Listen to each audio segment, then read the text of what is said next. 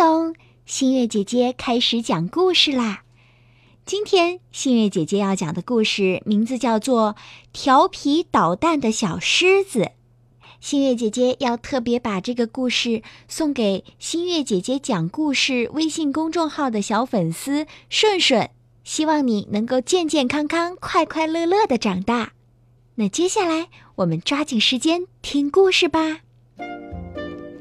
草原上有一只小狮子，正闲着无聊捉蝴蝶呢。小狮子想：太无聊了，不如我去看看其他的小伙伴正在做什么。小狮子在森林体育场上看到了正在踢球的小斑马和小鹿，还有小水牛他们。小狮子心里暗想：好啊，你们踢球竟然不找我一起玩！看我不给你们好看的！小狮子悄悄地把肥皂水全部倒在操场上，小斑马们脚一打滑，一个个的全部摔倒在了地上。小狮子嘲笑说：“哼，谁叫你们不带我一起玩球的？”其实大家都讨厌小狮子，因为它总是调皮捣蛋。小狮子看到小白兔美美和小羊白白在河边正在梳洗打扮，小狮子扑通一声跳到了河水里，把河水都溅到了小兔和小羊身上。小兔今天新换上的裙子就这样被小狮子弄脏了，小兔美美不开心地哭了起来。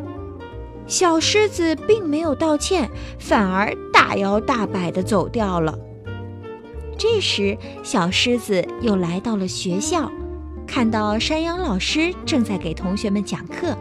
小狮子一下跳到教室前面，大吼一声，把所有的同学都吓跑了。山羊老师非常生气，于是就去找狮子妈妈评理。小兔、小羊还有小斑马，他们都来到了狮子家，找狮子妈妈说理。小狮子回到家，看到妈妈生气的样子，再看看大家的表情，小狮子知道自己做错了事。狮子妈妈对小狮子说：“要知道，一个调皮捣蛋的孩子是不会有朋友的。”小狮子低下了头，承认了自己的错误。小朋友们，人总是有犯错误的时候。谁都不是完美的人，但是犯了错就要敢于承担，这才是令人佩服的。